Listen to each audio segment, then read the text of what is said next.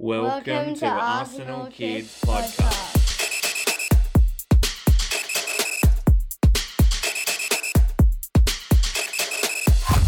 Hello and welcome to Arsenal Kids Podcast. My name is Ben and I'm joined by my co-host Maddie. Hello and welcome to episode episode number 15.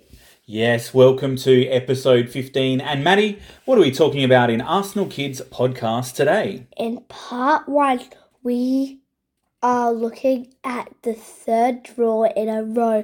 This time I can eat them.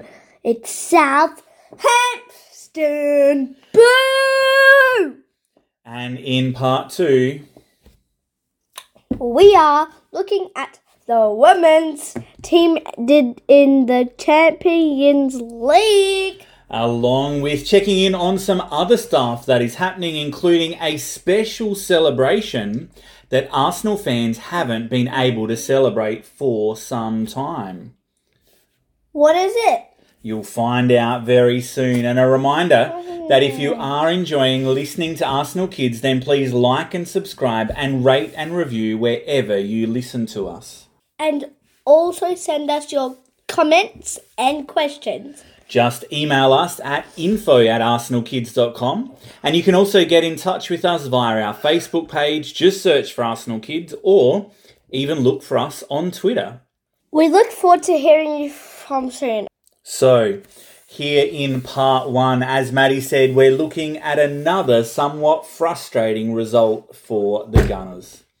As they drew three goals to three against Southampton. And Maddie, how would you describe the opening minute or so of the game? Absolutely terrible. It was so bad. The worst. I could m- almost faint. We did have a recent bad start against Bournemouth, but this was another terrible start to this game. As within the first minute, our goalkeeper Aaron Ramsdale tried a risky pass out of the back between two Southampton players, but instead it was presented straight to the forward who easily intercepted, and then Alcaraz took a touch and hammered his strike past the Arsenal keeper into the top left corner. Making it one goal to nil after less than a minute on the clock. But it got worse because on 14 minutes, It was two goals to nil. This time ex gunner Theo Walcott doubled the advantage of the visiting team as Odegaard loses possession in the midfield, allowing Alcaraz to release Walcott in behind Gabriel.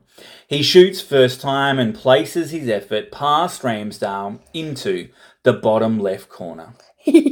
Bottom. But then the Gunners got a goal back. They sure did, and Martinelli responded. Saka first broke down the right flank and managed to dig out a cross into the middle for Martinelli. The Brazilian takes the strike on first time and beats the Southampton keeper with his effort, making it Two, two goals Two, can you guess it? One.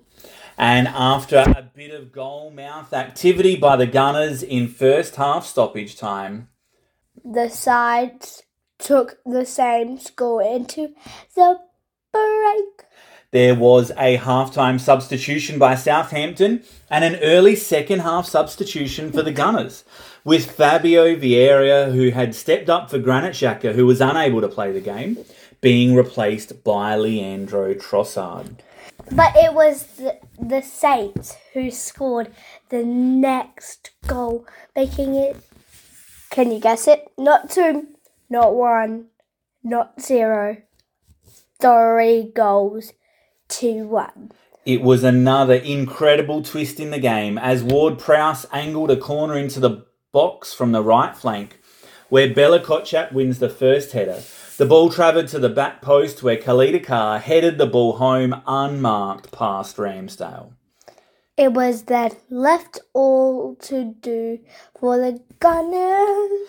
But even with some good chances falling their way, It wasn't until two minutes before the end, a regular time, the Gunners scored again. No! With Odegaard giving the team some hope.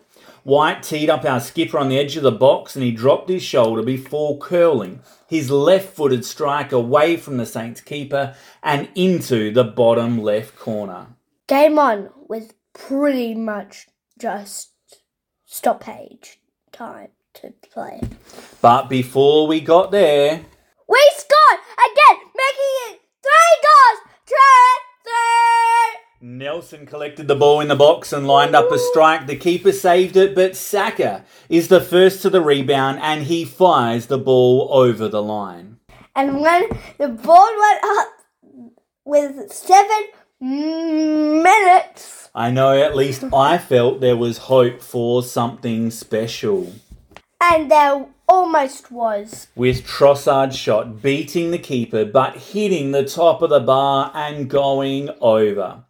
Before Nelson's shot is deflected and inches agonizingly wide of the mark. I think I yelled a bit at the TV, did you? Yes, I screamed. Ben hurt my eardrums. Help me! Help me! Just s- subscribe to help me. Eventually, the referee called time. And the game ended up in our third draw in a row.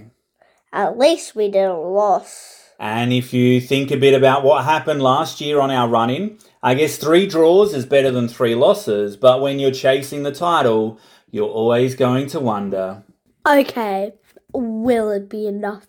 No, it won't. Nothing is enough. Exactly.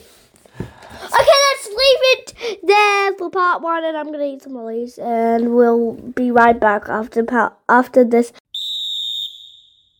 Okay, welcome back. And in part two, we're going to start by looking at the women's team result against Wolfsburg in the Women's Champions League. Where the team draw two goals to two. Wolfsburg, they started brightly with two goals in the first 25 minutes, and it didn't look great, but they worked themselves back into it. And just before half time, Where they scored a goal from the corner. Steph Catley's deep corner found Rafaelle, who timed her jump perfectly to get the to the ball first and direct a powerful header beyond the Wolfsburg keeper, and all of a sudden the Gunners were back in it. And then we got the second goal. It was a simple, close range finish from Blackstenius, who was able to simply tap in Pelova's cross from the right. And the games stayed with the score until the end. And it is now all to play for in the return leg at home, where almost 50,000 tickets have already been sold, and it puts Arsenal in prime position to advance through to the Champions League final. Are we in the in that five the tickets? Did we get tickets? No, we haven't yet. A little bit far for us to travel. Great work by the ladies. Considering the players we have out the injuries at the moment. We did get news during the week, however, about our women's team and England national team captain Leah Williamson. We have an update on her knee injury, which isn't good. You don't want to see it. It's not. We don't want to see it. It appears as though just like Beth Mead and Vivianne Miedema, Leah Williamson has also ruptured an anterior cruciate ligament, Or ACL for short. which will put put her out for the rest of the season and the upcoming Women's World Cup. which is devastating news her, for her team. In some other news, I mean, aside from the special guests at the Emirates at the last game, Which includes some club legends. yes, it was great to see both Thierry Henry and Patrick Vieira there at the game, and it meant that they too got to celebrate.